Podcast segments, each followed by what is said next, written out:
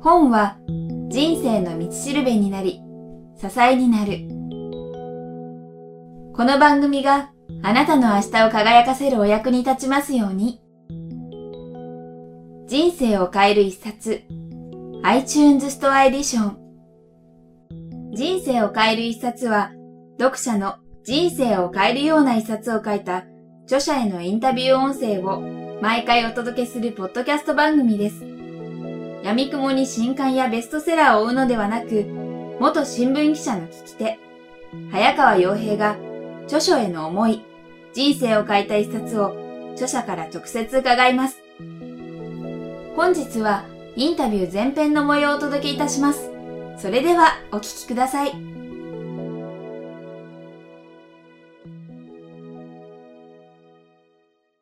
皆さんこんにちは。番組ナビゲーターの菊田早川洋平です。ポッドキャスト人生を変える一冊、今日はだいひゃくよにんめのゲストをお迎えしております。参議院議員でタリーズコーヒージャパンの創業者でいらっしゃいます松田浩太さんにお話を伺います。松田さんよろしくお願いします。はい、よろしくお願いいたします。今日はですね、松田浩太さんの事務所にお伺いしてお話を伺っております。今回フォーカスさせていただくすべては一杯のコーヒーから、この本を実はずっと本棚でいろいろ入れて読んでいた時は松田さん政治家ではなかったんですけども、はい、結果的に今回こういうインタビュー実現するにあたって気づけばというのも失礼なんですけども、参議院議員になっていらっしゃるので、今日は実はそのあたりもお聞きしたいというふうに思ってます。よろしくお願いします。はい、はい、よろしくお願いします。早速なんですけども、今回この番組でフォーカスするのはですね、本当に多くの方読んでいらっしゃるであろう文庫版、今手元にあります新潮文庫から発売中のすべては一杯のコーヒーからということでですね、この本も書かれたのはかなり前ですね。そうですね、もう書き始めたのじゅうねんぐらい前になるんじゃないかなと思いますけれどもそうですね、はい、なのであの、まあ、ここに書いてからもまたいろいろあったのかな人生はっていうところもあると思うんですけども、改めてまずはこの本にフォーカスしてお話を伺いたいと思います。はい、この本書いてから実にじゅうねんということなんですけども、特にこの本はどんな人に読んでもらいたいかっていう最初に思いを込めて書いてる部分っていうのもきっとあると思うんですね。そうですね、はいはい、実際最初のこの始めのところでも、これはビジネスのハウトゥー本ではなくて、まあ、ご自身のある意味反省みたいなものを書いて、それでみんなが感じ取ってくれればっていうことだとは思うんですけども、改めてじゅうねん経ってみて本書は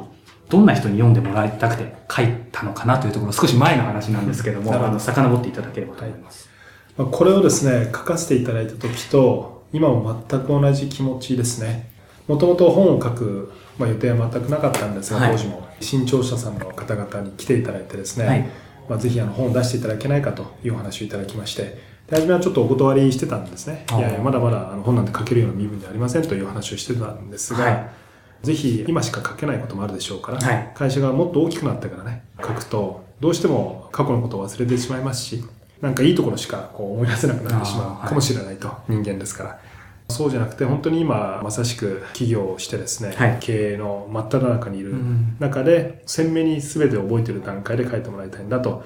いう話をされまして、分かりましたと、うん、でもう一つその時に言われたのがですね、やはりあの当時もにせんねんになったばっかりでしたから、はい、書き始めたのはちょうどにせんねんぐらいでしたけど、多分出版したのは確かこうにせんいちねんだったと思うんですが、そうですね、はい、まあ、その時にですねあの日本の経済ってやっぱり非常に元気なかったんですね、はい、で経済だけでなくて本当に日本国全体がこう弱まってしまっていた状況だったので、新卒がなかなかその就職活動をしてもね自分の思うような会社に就職できなかったりとかっていう話が当時も非常に大きくフォーカスされてましたので、はい、まあ、そういう方々にですね元気を与えるという気持ちで書いてくれないかというふうに言われたんです。うんうん、はい、でそこで私はですね、あ、それだったらぜひ書きたいなと。確かにすごく元気を失っている人たちが多かったので当時、はい、今さらに多くなってしまっていると思いますけれども、うん、当時そういう人たちに読んでもらって、はい、で自分たちが何で仕事をするのか、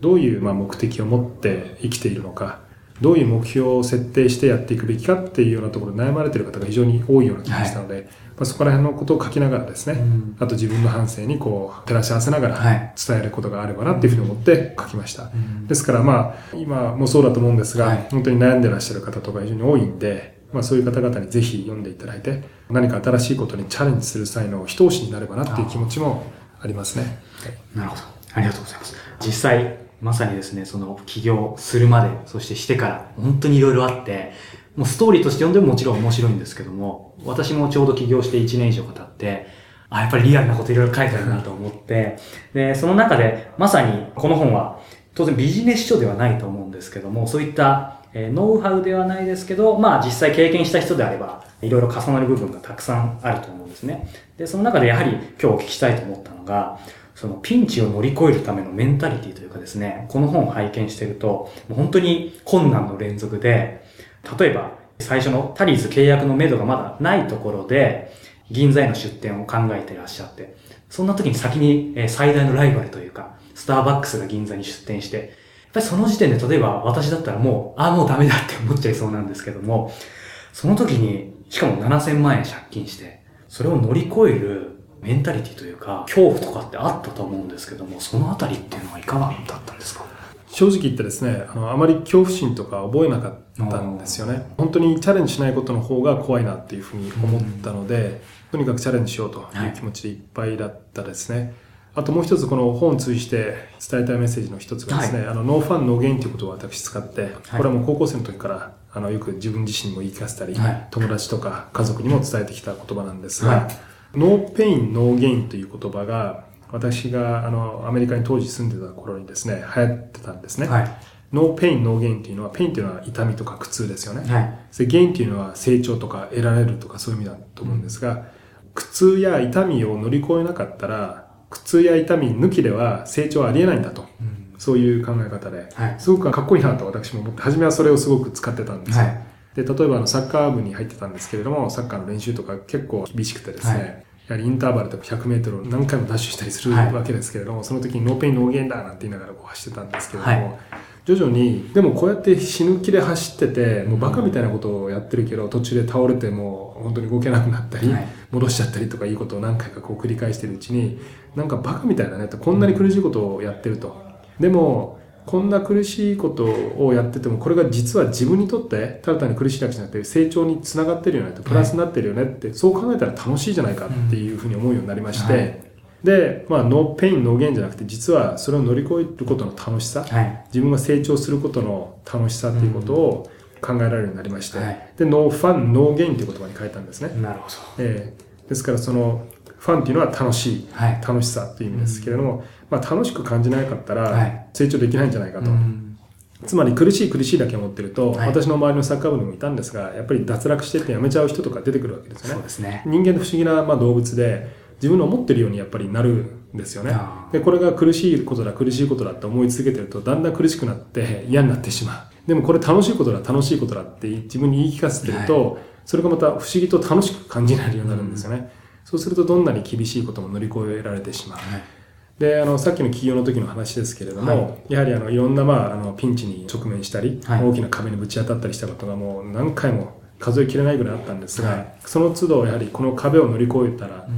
楽しいなと、うん、この乗り越えるプロセスも楽しいなと、うん、またこんな問題が出てきたよと、はい、こんな問題、なんで次から次へと問題出てきちゃうんだろうと、うん、でもこれ乗り越えるのって楽しいよねと。結果失敗するかもしれないけれども、はい、乗り越えようという努力は自分の成長に絶対つながってるはずだから、これを頑張って乗り越えようとするプロセス自体が自分にとっては楽しいことだというふうに思えるようになったんですね。うん、まあ、もちろん経営者ですから、結果がね、あの、ある意味全てのところあるんですけれども、はい、とはいえ今の ひゃくパーセント 全部思う通りにいかないわけじゃないですか。はい、で、いかないことの方が逆に多いわけですね。うん、でもいかなかった時のことも含めて、これ楽しみながら乗り越えていると、すごく大きなプラスになるんですよね、自分の中で。次につながるものになるといいますか。はい、ですから、まあ、あの、ファンのゲインっていう気持ちを持ってですね、うん、そういうピンチに直面した時に、こう、クリアするようにしてきましたね。うんうん、社員とも、当時の本当に、あの、集まってきてくれた、初期のメンバー、フェローなんかとも、よくそういう話してましたね。ああ、そうです。こんなジェットコースターみたいに、いつもこんな問題が降りかかってくるけど、楽しいよねってこれ乗り越えるのって言うと、みんな、いや、本当楽しいですよっていう話になってですね、だんだんなんかあの笑いになってくるわけですね。はい、なんでうちの会社ってこんな問題が山積みなんだろうみたいな形でですね。なるほど。ペインからファンへ変わった、ね。そうですね。ペインからファンに変えたっていうことですね。これっていうのはお話がかかっていくとですね、本当に表面だけを捉えると、やはり松田さんが強靭なメンタリティを持っていたからできるんじゃないかっていう思う人もひょっとしたらいると思うんですけど、やはりそれはトレーニングっていうとそれこそちょっとペインって感じしちゃいますけど、やっぱり慣れというかそれは経験で変わっていくもんだと思いますか？だと思いますね。うん、私も最初からそういう考えだったわけじゃないんで、はい、だんだんそういう気持ちになれたということが大きいですから、やっぱりあの、何か壁にぶつかった時に、あ、これもしかしてまた新たな楽しさの始まりかっていうふうに思えるようになればですね、はい、だんだんとそういう壁とかピンチがですね、うんはい、怖くなくなるんですよね、うん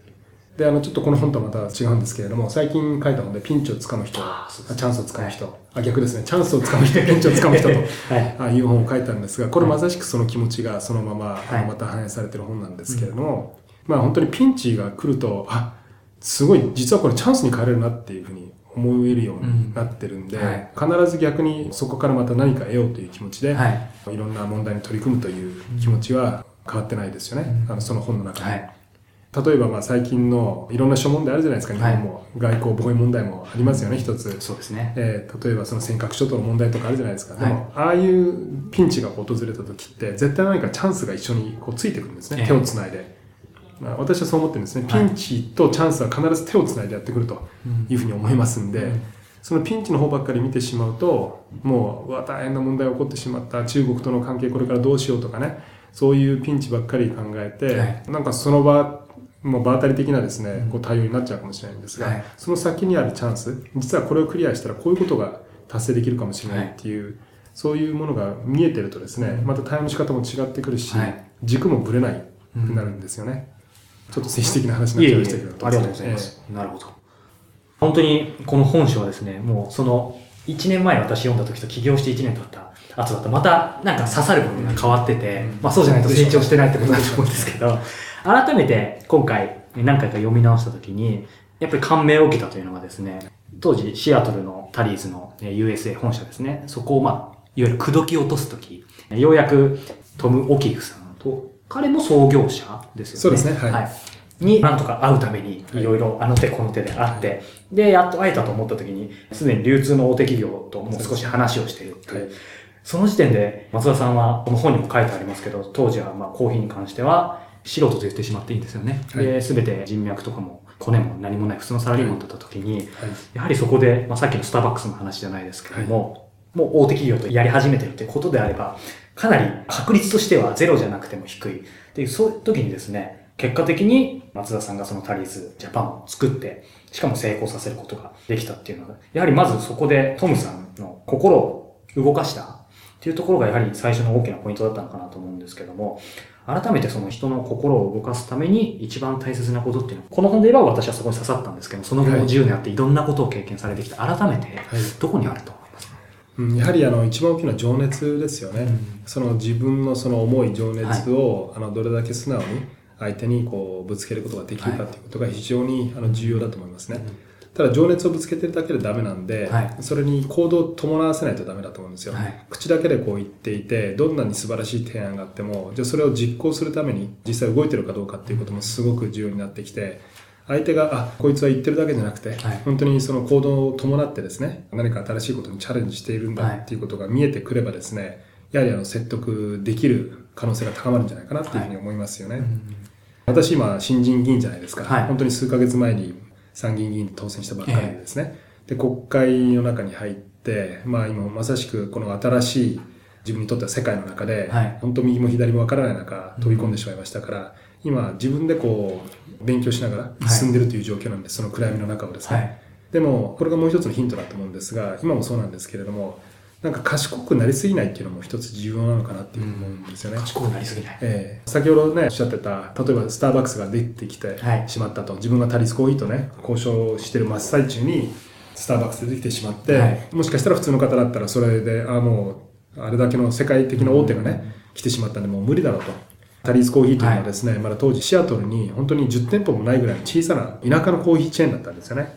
で、ですからまあ、知名度が全く違うわけですよ。スターバックスは日本人、海外旅行行く人だったら大抵知っていた。はい、シアトルのタリーズなんて誰も知らないっていう世界からスタートするわけですから、はい、日本初のスペシャリティコーヒーということが言えれば、うん、もうちょっと注目度が集まったかもしれませんけれども、はい、あれだけの大手のスターバックスが来ちゃった後、みんなが本当にあの待ち望んでいたスターバックスが来た後だと、非常にインパクトが薄れるじゃないですか。ですからそういう意味では確かに、そういうことを一つ一つ考えていくと、失敗する可能性の方がこうどんどんどんどんこう高まるわけですよ。うんはい、ですからまあそれをですね、あの賢くなりすぎて、いろんなことを調べすぎて、考えすぎて、その物事を見てしまうと、やっぱり失敗する可能性が大きいなっていうことばっかりこう頭にこう入ってしまって、なかなか崖からジャンプしてみようっていうふうには思わなくなるわけですよね。頭でっかちになっちゃいますよね。そうなんです。で、実は私その気持ちを今も議員としてですね、政治家としてずっとこれから持っていきたいなと思ってるんですが、はい、やっぱり中のことを知れば知るほど、あ、これ無理じゃないか、あれ無理じゃないかと思い始めちゃうんですよ、うん、この永田町の村の中で生きていくためには、はい、こういうことやっちゃいけないな、ああいうことやっちゃいけないな、はい、でもそうすると結局本当の改革ってできなくなっちゃうんですね、うん、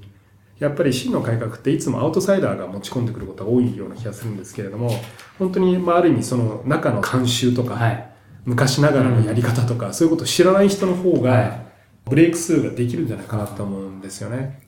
ですからまあそういう政治家でずっと、うん、あのあり続けて、ある意味今のそのこの政治の慣習というのをですね、はい、こう見えないふりをして、うん、いつまでもある意味バカなふりをしてですね、うん、私はこうやっていこうかなっていう気持ちも持ってます。うん、あ、えー、後でまあそのあたりもたっぷり聞きたいとは思ってるんですけど、はい、まさにその国民としてもきっと松田さんに期待されてるのは、うん、そこはあると思うんですね。そうですね。うん、あの多分タリーズコーヒーを始めた時の話にまたこれ戻りますけれども、はい、あの最初私が取った作戦というのは、まあ、銀座にいち号店は出しましたけれども、はい、その後というのはあの今まで日本にない形のお店を作ってったんですね、はい、カートスタイルといいますか、日本で初めてその席がないコーヒーショップを作ったりとか、その大きな会社の本社の中にロビーフロアのエレベーターホールのすぐ横に置いちゃうスタイルとか、はい、それが当時なかったんですよ。でも当時それをですね、コーヒー業界のプロの人たちに話をすると、みんな、いや失敗するからやめなよって言うわけですよね。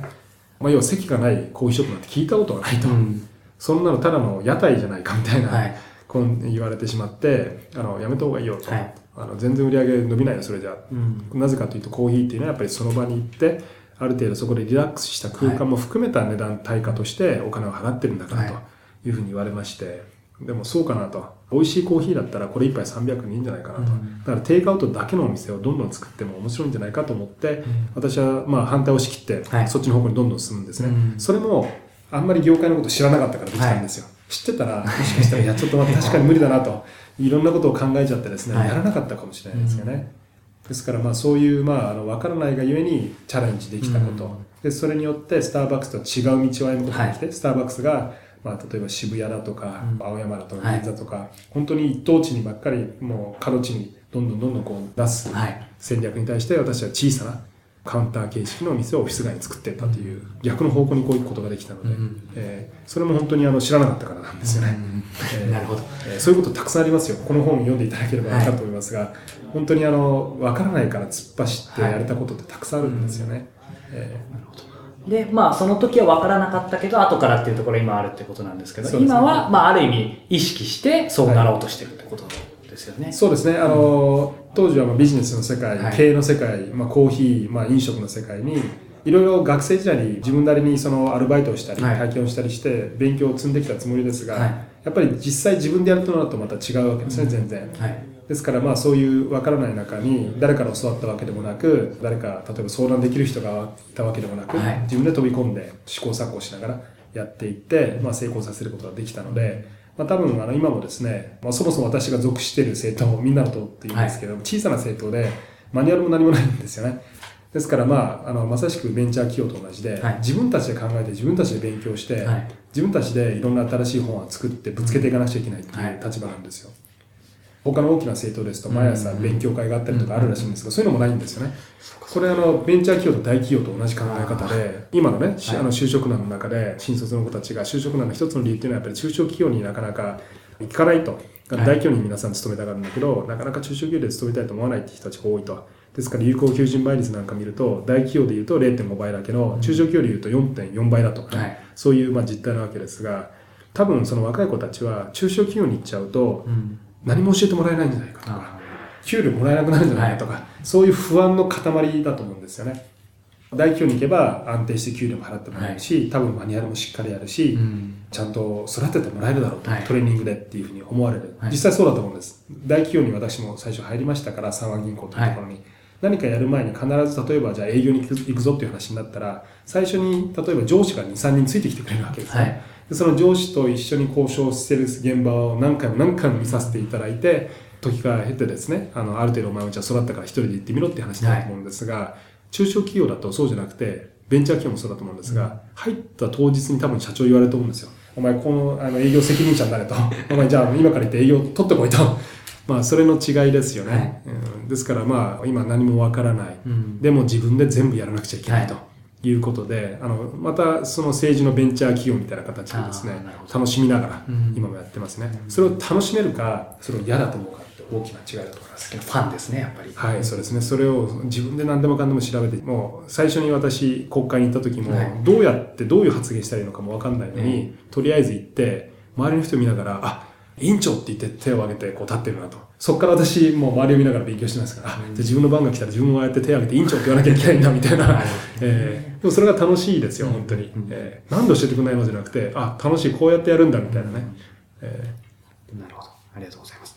この本書の中にやはり人こそ全てっていうところがすごい印象を受けてですね、やっぱりいろんなビジネスモデル考えたり、まあやれ営業力が大事なの、起業して成功する要素ってあると思うんですけど、私もつくづく本当に人こそ全てかなと思っているんですけども、その中で人を見抜くというかですね、完全に見抜けるのかっていうところもあるんですけども、そういうポイントっていうのは、はい、増田さんどこにあるとお考えですか？私が創業してから社長じゅうねんかん勤めて、はい、お店店舗数でいうとさんびゃく、まあ、数十店舗作りまして、あった面接の数でいうと、まあ、相当な数ですよね。正社員でも何百人、はい、あの多分アルバイトのフェローたち入れると、まあ、何千人もの子たちをインタビューしたり、はい、面接したりして採用してきたわけですけれども、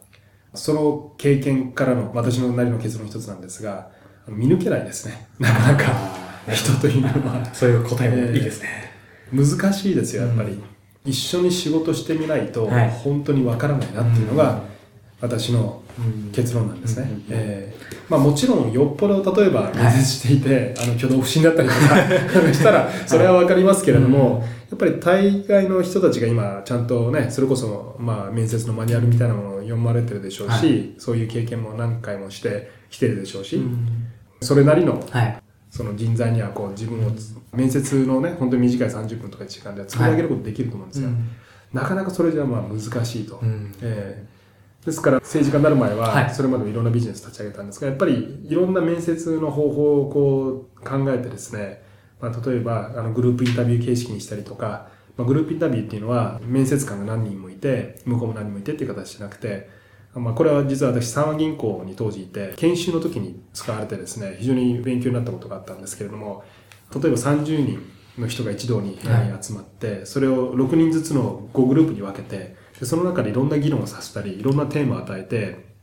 いろんなそのなんていうんですかね、発表プレゼンテーションさせたりするわけですけれども、それをインタビューに使った方がいいんじゃないかなっていうふうに思うに至って、それをまあ最近私採用してやってたんですね。ですからもう普通だったら入った人にやるようなことを適性を見抜くためにですね、ええ、そうじゃなくてもう入る前のインタビューの段階にしてしまうと、はい、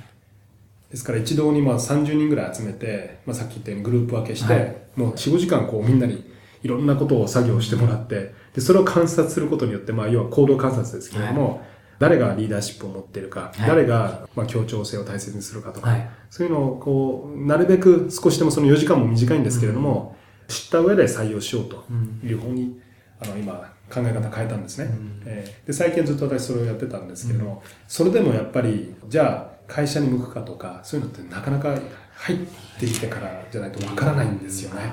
うん、えー、だいたいそれで、あ、こういうリーダーシップがねはっきりきてる人は よん,ごにん取ろうとか、はい、和を大切に人も何人か取ろうとか、うん、もしくはあの理論的にね物事をちゃんと発言できる人をふたり取ろうとかっていうのを、そういうまあグループ分けして採用することができるようになったんですけれども、はい、じゃあ会社の中にいてですね、本当にその力を発揮できるかどうかっていうのは、うん、やっぱり数ヶ月経たないとわからないんですよね。うん、えー、なるほど。ご経験があるから説得力ありますね。難しいですよね。まあただ大切なのは、はい、経営理念、会社でいうとですね、はい、まあ、先ほど人を見抜くっていう話でしたから、はい、まあ、ちょっと会社のことじゃなかったかもしれませんけど、あえて会社だけの話をすると、はい、まあ、経営理念ですよね。このミッションステートメント、はい、これにどれだけ、まあ、やっぱり共鳴してるかっていうのはすごく重要なことだと思いますね、うん、ですから自分の仕事、自分の人生、はい、あと自分のまあ生き方、はい、でこれからの例えばごねんかんごねんかん自分はこういう目標を持ってやっていて、その会社の経営理念とマッチするんだっていう思いが本当に持ってるかどうか、はい、それ持ってればもう意外と社内でも力発揮できるし、まあ、長続きもしますし、はい、うん、えー、一緒に会社と成長することもできると思うんですよね、うん、なるほど、ありがとうございます。